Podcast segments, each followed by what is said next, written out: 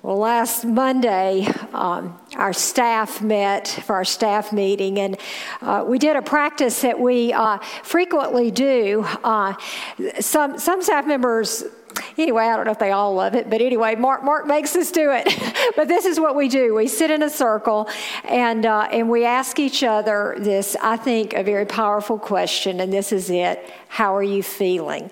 And so, if I started off, I'll turn to the person to my right or my left, and I'll say, "How are you feeling?" And they can't say fine. They can't say all's good. They can't say you know feel great. Uh, they have to respond with a feeling word, and we'll we'll sit and we'll wait as people try to come up with their feeling word. And, uh, and it's a time to build community with one another and to, you know, be real about where we are so that we can support one another. And after the events of last Wednesday, and then, um, you know, with the attack on the Capitol, and then just, you know, kind of the news and everything that was going on, uh, we asked the question, you know, how are you feeling? And, and multiple people reflected on kind of how that event and, and all that's been going on in the world and uh, that, that it just created feelings of anxiety and feelings of disorientation and, and things like that. But, but over and over and again, what we heard as we as a staff shared, we said, but you know what? When we gathered on Sunday to worship, it felt like a reset. It felt like a, taking a deep breath. Somebody said that as we were standing out in the in the lobby there in the Commons gathering area before we came in today. It's like when we gather together, it can feel like this deep breath of peace, this reset uh, as we gather with the people of God, and we kind of get reoriented uh, as we focus on the the Lord of all the earth. Well, we are in a sermon series and it is entitled What's Next. And when we were crafting this sermon series, what kind of the big idea behind all this is that 2020 has been a year like no other, uh, definitely one that will go down in the history books. And as we were coming into 2021, we wanted to say, well, let's ask the question, what's next? But as we are now, you know, a couple of weeks into 2021, I think the thing that we keep coming back to is that the the clock of this, you know, when the clock struck midnight, uh, you know, on, Chris, on New Year's Eve, there, there wasn't the rainbows and the fairy dust and the pixie dust and the unicorns, and, and all of a sudden it was just this bright new tomorrow. It feels as if we are in this transitional season where we are not out of kind of some of the things that were hard in 2020. Um, I'm reading a book um, by a woman named Susan Beaumont, and she kind of, the title of her book is worth the price of the book, uh, but I loved how the title, because it kind of gave me words for maybe this season that we're in as we're asking what's next. And she, the title of her book is How to Lead When You Don't Know Where You're Going, Leading in a Liminal Season. And she she goes on and she talks about the whole the whole book is around this this idea of liminal seasons, um, which is kind of it, it resonated with me as I think about the season that we're in right now, the end of 2020, the beginning of 2021. And she said the word comes from a Latin a Latin word, and it, limen, I guess I'm saying that correctly, but the the word literally means threshold. Um, it is the bottom part of a doorway that must be crossed when entering a building. So, if you will, just, just get that picture in your mind of a door that you walked through at some point today. Uh, maybe as you were leaving your house and going out the door to come to church, uh, maybe as you came into the church. But it's, it's that piece of wood, it's the threshold that you cross over as you are going from one space into another space. And so you're not really here anymore and you're not really there anymore, she says, but you're in this in between space. And, and in life, we, and we talked about this a couple of weeks ago, we have transitional seasons of life when you get married, when you have your first baby, you know, times when you move, when you're going from high school to college. And there are all these liminal seasons, these transition times.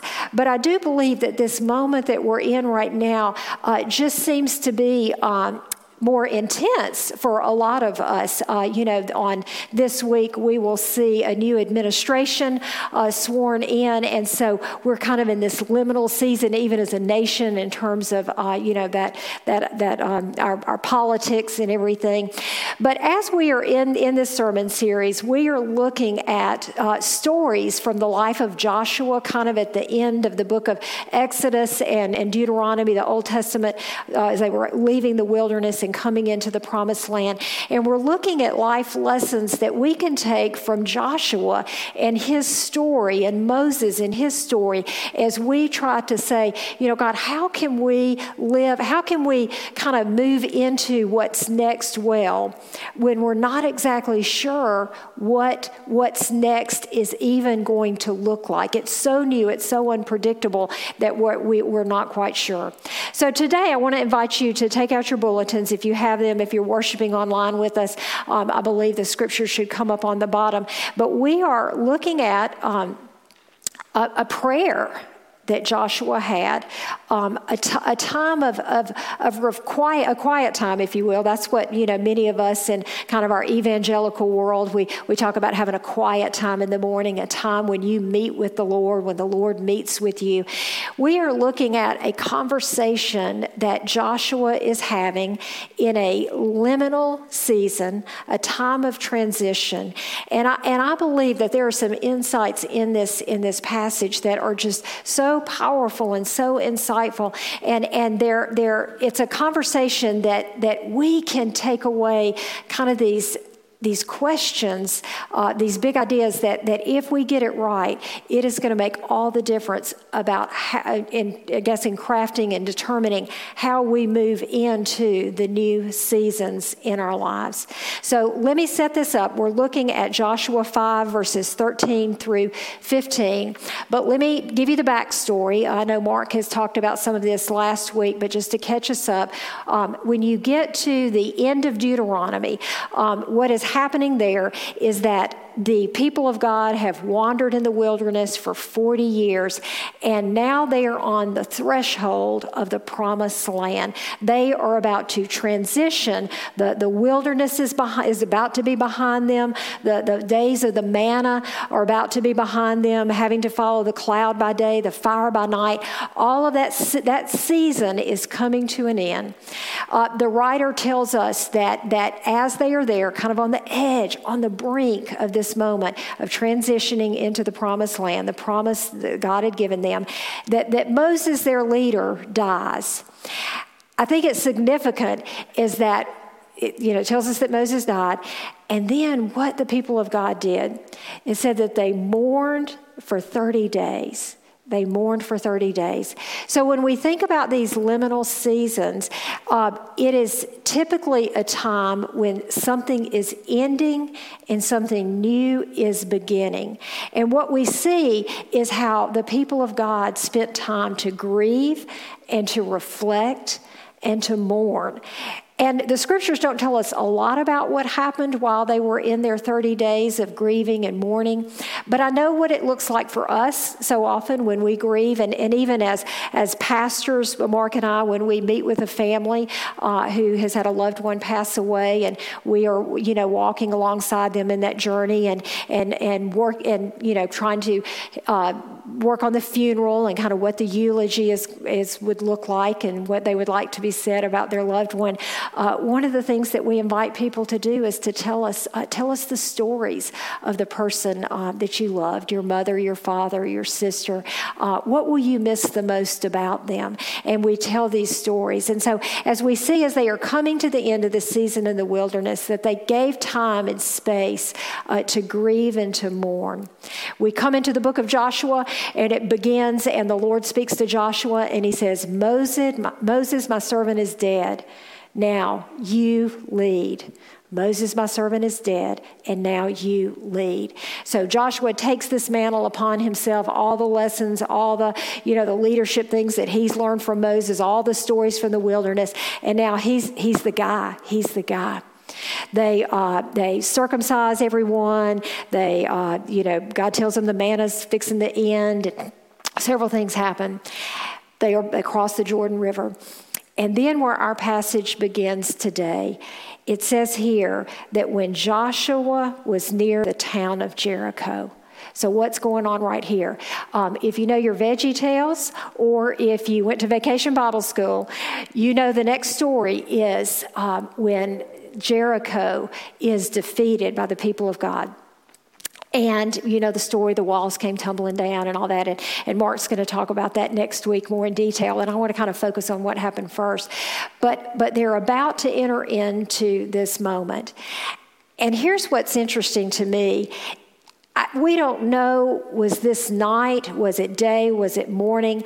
I believe it, it had to be at night because here was this city about their, their adversary, and, and it says that Joshua, there's no one else with him, he's alone, he's by himself, and it says that he comes near to the town of Jericho.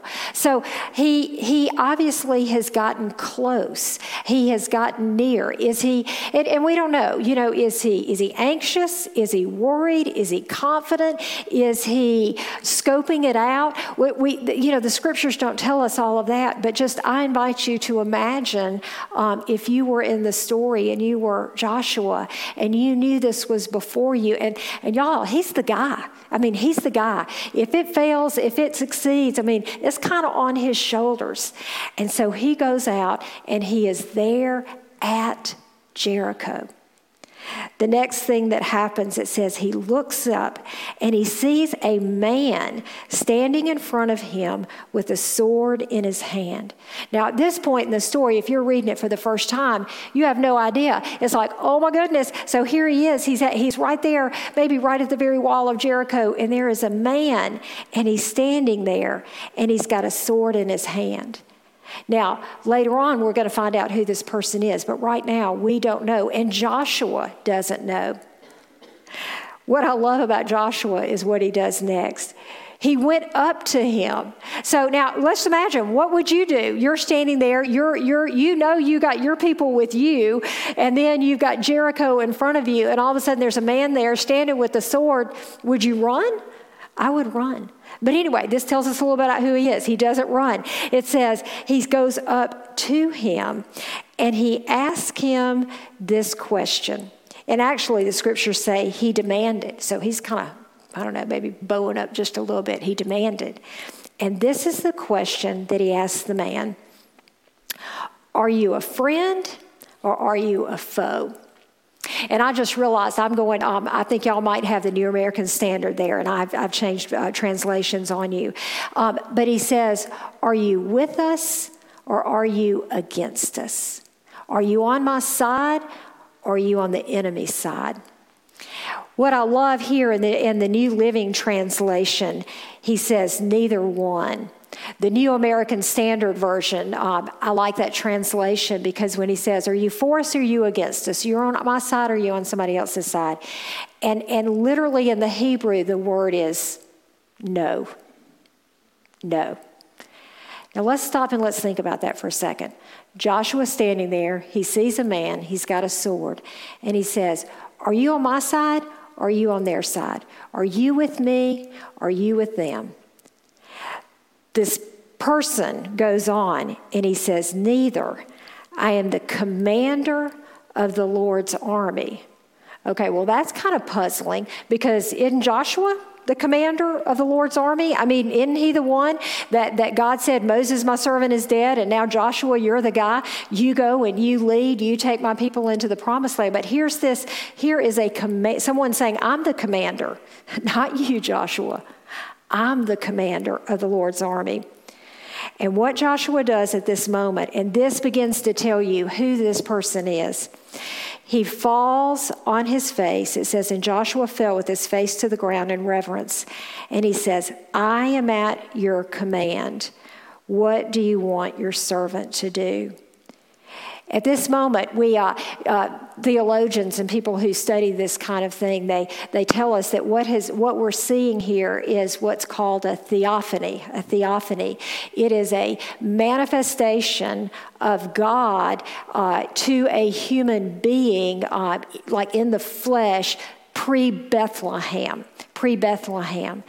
And so we know that this was not an angel. We know that this was not a human being because of what Joshua does. He falls at his feet and he worships this person. We know from other passages of scriptures when human beings fall at the feet of an angel, an angelic being, the angel will say, No, no, no, no, no, don't worship me, don't worship me. So that is our, you know, our contextual clue as to who this is. And he says, But he falls down on his feet and he worships. And he says, I am at your command. Now, Here's the thing I want you to notice the second question. The first question was, Are you on my side? Are you with me or are you against me? Are you friend or are you foe? Can I count on you? Can I count on you to, to give me victory and success and deliverance? Can I count on you? And he says, No. And then he says, I am the captain of the Lord's army. And Joshua fell on his face. But the next question is, he said, What do you want your servant to do? What do you want your servant to do? Let's think about these two questions and how different they are. One is, Are you on my side, God? And the other one is, bowing down, knee to the ground in, in reverence, in submission, um, in acknowledging his lordship, saying, What is it you want me to do? And then the commander of the Lord's army replied, and he said, Take off your sandals, for the place where you are standing is holy. And Joshua did as he was told. The place where, you, where you're standing is holy. I think that liminal seasons in our lives can be holy times. They can be times that are pregnant with the presence of God. They can be times of, of transformation in our own hearts and in our own lives, in a time when God can do his deepest work, when the future seems uncertain and we aren't exactly sure what's next we can make sure that we're asking the right question, not, you know, Lord, will you bless our church? Lord, will you bless my business? Lord, will you bless my family? Lord, will you bless my, Lord, will you, me, me, me, me, me, me, me, me, me. Lord, are you on my side? Lord, Lord, are you with me in this? And I think the question we should be asking is, Lord, as we head into this new season, as we as we go, as we cross this threshold from 2020 to 2021, as we are seeing this transition even in our in our government, as we see transitions in our church, as we see transitions in our lives, Lord, what is it that you want me to do? What is it you want my servant to do? Because I want to be on your side. I don't want to ask you to be on my side. When we think about what is it that the Lord would have us do, the thing that I'm reminded of is what Jesus told his disciples to do.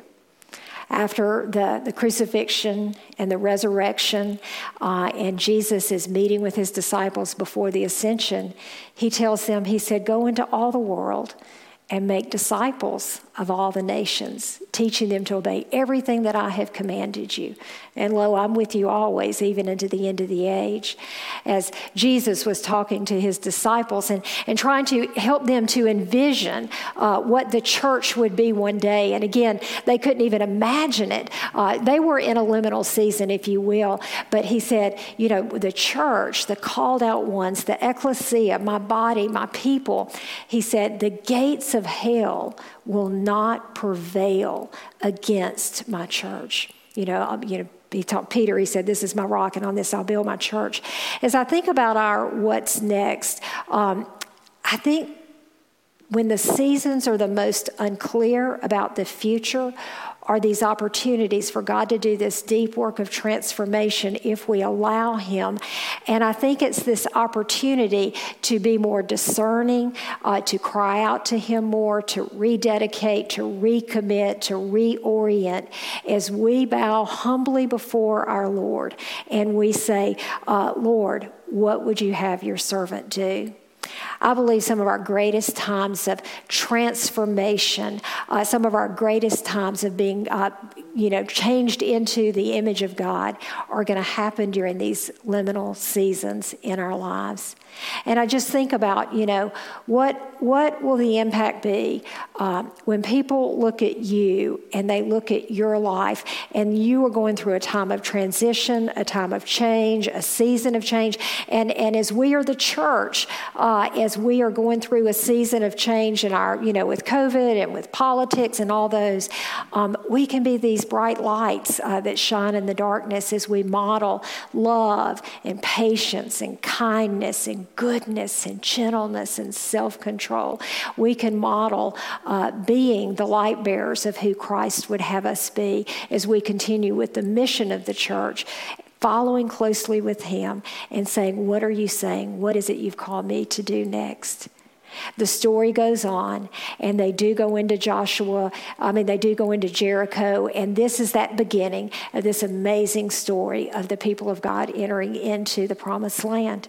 Who knows what our future will hold in 2021, but we do know the one who leads us if we will follow him rather than asking him to be a part of our story. We have the great privilege of being a part of his story.